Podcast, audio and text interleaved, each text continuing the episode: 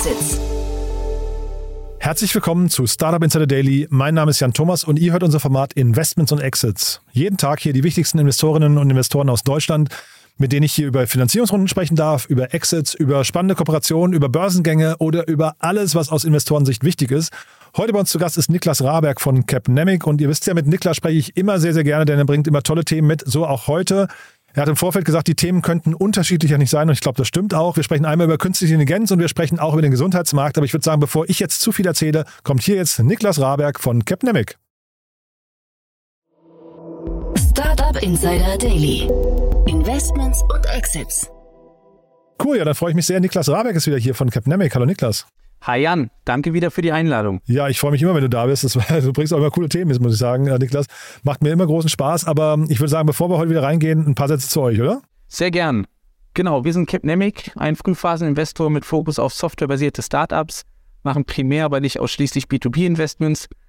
Uns gibt es mittlerweile rund zehn Jahre. Wir investieren aktuell aus der dritten Vorgeneration mit einem Volumen von 190 Millionen Euro Unsere initialen Tickets liegen zwischen 500.000 bis 5 Millionen Euro und wir freuen uns auf den Austausch mit spannenden Teams, die ihre Pre-Seed, Seed oder Series A-Runde planen. Und äh, steigen wir vielleicht mal ein, ne? Äh, hier ins erste Thema. Selfie hier aus Berlin, die, die kennt man schon relativ lange. Ne? Ähm, das ist ein, sag mal, ich würde sagen, also ich weiß gar nicht, ab wann man erwachsen ist, aber ich würde sagen, ähm, mit fünf, sechs Jahren, ich glaube 2017 haben sie, nee, 2016 haben sie, glaube ich, gegründet. Ne? Ähm, von daher lange in der Szene unterwegs. Deswegen, man kennt die, ähm, aber die haben jetzt nochmal auf sich aufmerksam gemacht mit einer strategischen Runde. Das finde ich spannend. Ja, genau richtig. Also Selfie hat die Tage eine 7 Millionen Finanzierungsrunde verkündet. Ähm, ist spannend äh, daran, wie du schon angedeutet hast, ähm, wer der Investor ist. Da können wir gleich gerne nochmal drauf eingehen. Ähm, vielleicht kurz zum Hintergrund. Das Unternehmen wurde, wie du schon gesagt hast, in 2016 gegründet von Nora Blum, Kati Bernbach und Farina Schurzfeld. Ähm, genau. Und es ist ein Unternehmen, das äh, Online-Kurse oder digitale Therapien zur Bekämpfung psychischer Erkrankungen wie Depressionen, Angst, Panik ähm, oder auch Essstörungen wie Bulimie und Binge-Eating anbietet. Sehr, sehr relevantes Thema. Kann man fast sagen, leider.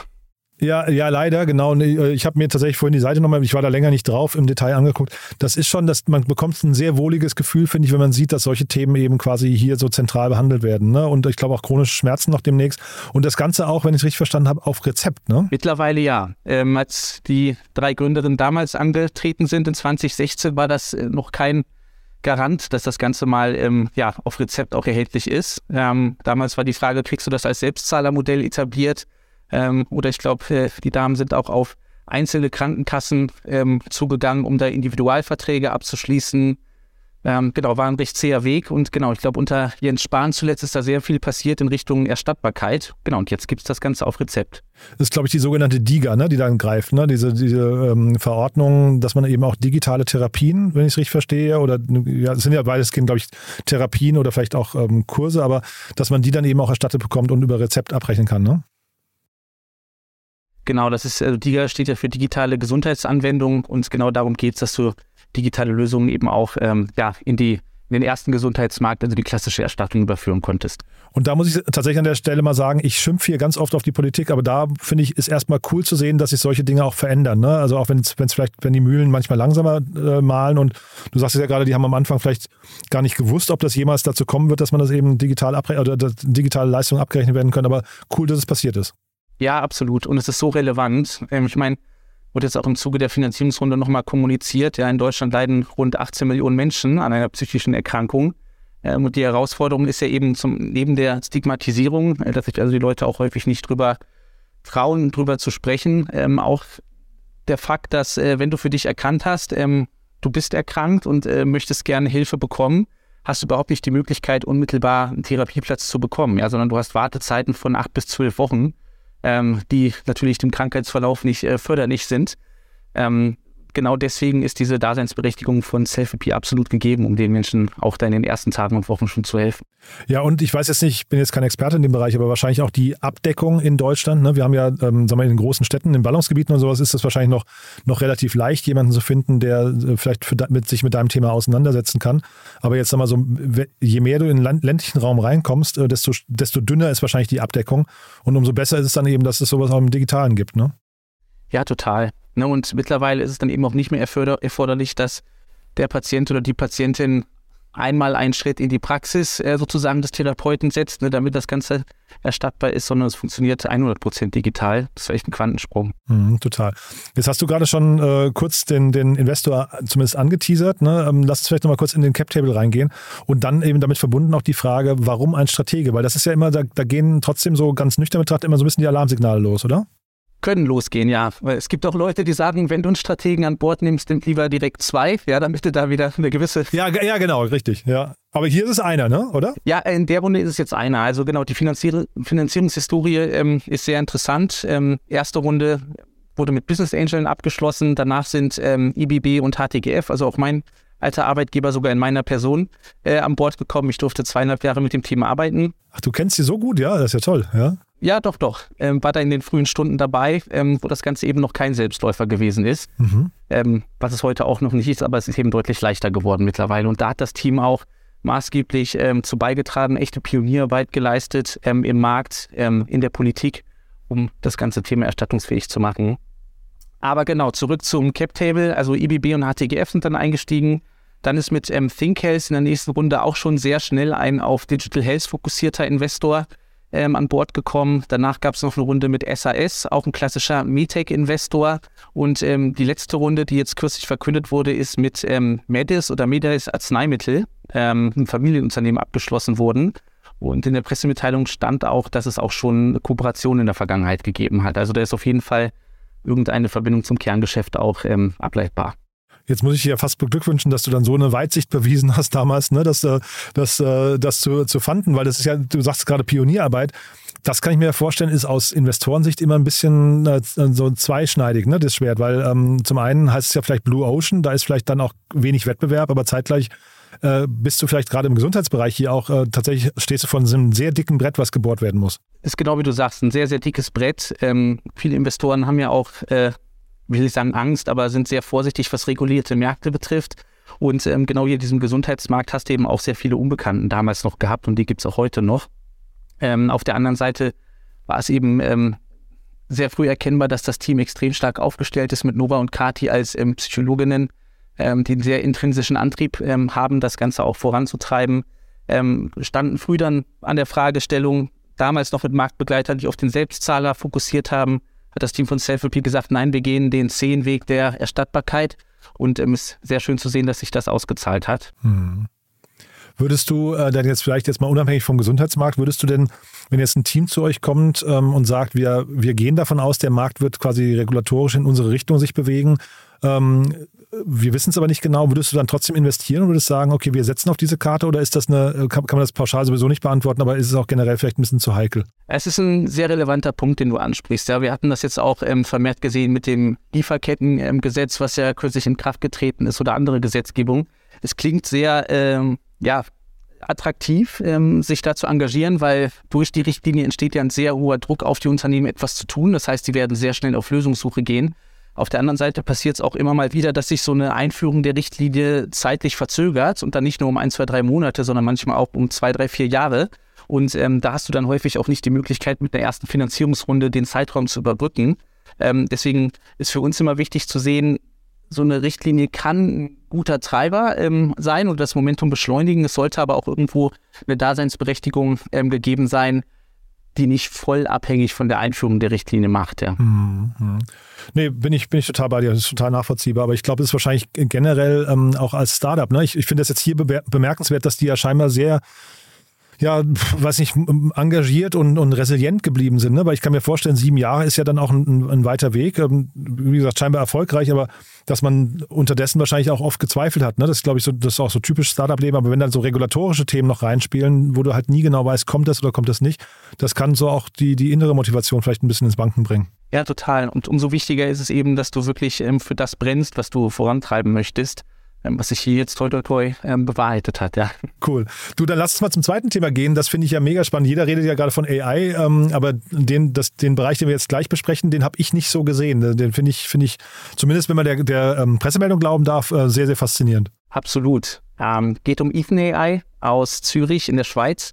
Und zwar hat das Unternehmen kürzlich eine Seed-Runde in Höhe von beachtlichen 6,3 Millionen bekannt gegeben. Stark. Ähm, genau, wie in den alten Zeiten. ja, wirklich, ne? Habe ich auch gedacht, ja.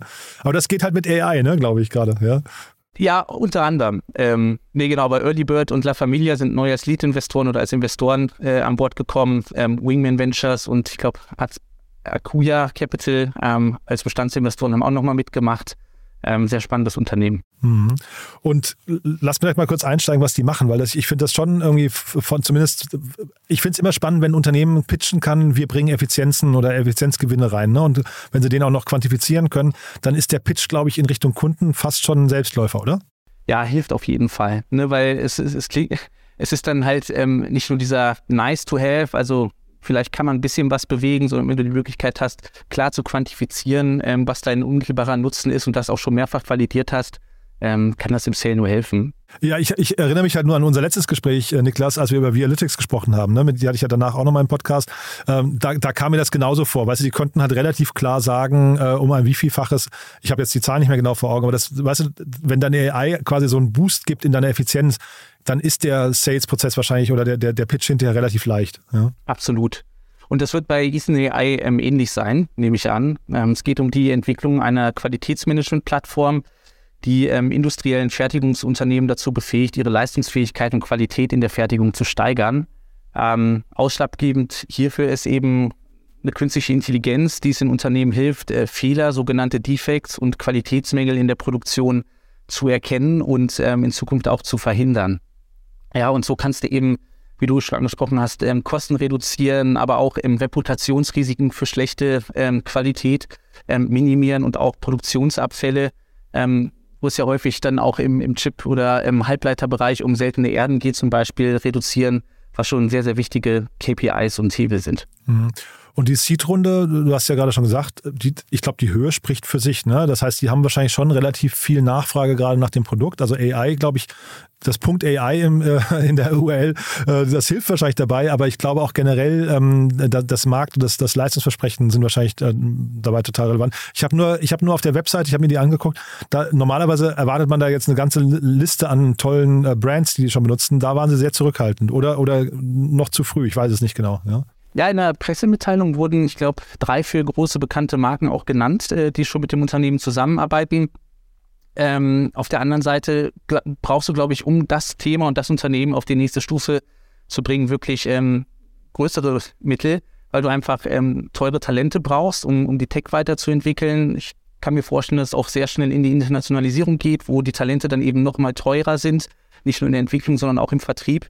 Daher macht es schon Sinn, wenn du den Markt jetzt für dich äh, beanspruchen willst, dich entsprechend aufzuladen. Und das Thema, ähm, ich weiß nicht, Produktqualität, Qualitätsmanagement und so weiter, hat ja relativ viel auch mit diesen, also ist ja quasi, wenn man das hinbekommt, dann äh, sinken wahrscheinlich auch diese Rückrufraten. Die sind ja, glaube ich, für jedes Unternehmen so der Albtraum. Ne? Wenn dann irgendwie plötzlich so, ich weiß nicht, eine Million Tesla zurückrufen werden müssen die Werkstatt, das sind einfach Kostenfaktoren. Ich glaube, wenn man sowas einmal durchgemacht hat, dann sehnt man sich nach so einer Lösung hier, ne? Ja, klar. Ne? Ich meine, es geht ja darum, diese Fehler zu erkennen ähm, Im Idealfall bist du halt in der Lage, sie sehr früh im Prozess zu erkennen, dass gar nicht zu viele ähm, fehlerhafte Teile oder Produkte ähm, durch die Produktionsanlage fließen. Ähm, und was ich spannend fand bei Ethan AI ist, dass sie auch ähm, sogenannte Root Cause ähm, Fähigkeiten haben, wo es nach meinem Verständnis eben darum geht, Produktionsprozesse basierend auf den historischen Daten auch zu simulieren und so in der Simulation schon stattfinden, erkennen zu können wo eventuell ähm, Fehler auftreten könnten. Total.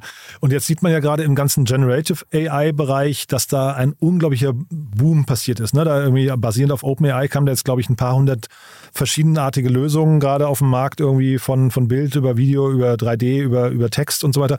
Ähm, siehst du das hier auch? Siehst du die Gefahr, dass jetzt hier dieser Markt irgendwie gerade auch abhebt und dass Ethan AI dann möglicherweise weiß ich, mehrere zig oder Dutzende oder Wettbewerber bekommen könnte? Ja, ich fand es ähm, interessant jetzt im Zuge ähm, der Recherche für unseren Podcast, aber auch nochmal mit einem Blick in unseren Dealflow zu sehen, dass es schon einige Finanzierungsrunden in dem Bereich tatsächlich gegeben hat. Hat angefangen vor ja, zweieinhalb, drei Jahren mit den ersten Unternehmen und ähm, habe dann aber auch verstanden, warum Ethan AI jetzt nochmal so eine Runde ähm, wirklich abschließen konnte. Was sind die Alternativen? Zum einen hast du die menschliche Kontrolle, ja, also wo jemand wie du oder ich ähm, wirklich da sitzt und sich die Teile anschaut. Ähm, das ist teuer, wenig skalierbar und unsere Augen werden schnell müde, sodass wir eine sehr hohe Fehleranfälligkeit haben. Ja, und daneben hat es eben schon eine erste Finanzierungswelle von Computer Vision basierten Ansätzen gegeben.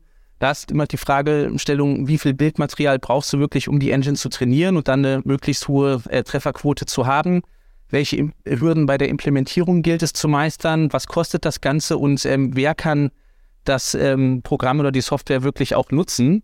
Und äh, so wie ich es verstehe, ähm, adressiert Ethan AI genau diese Herausforderungen. Ja? Sie sind hardwareunabhängig, ähm, dadurch einfacher und günstiger zu implementieren, oft mit einer niedrigeren Total Cost of Ownership verbunden.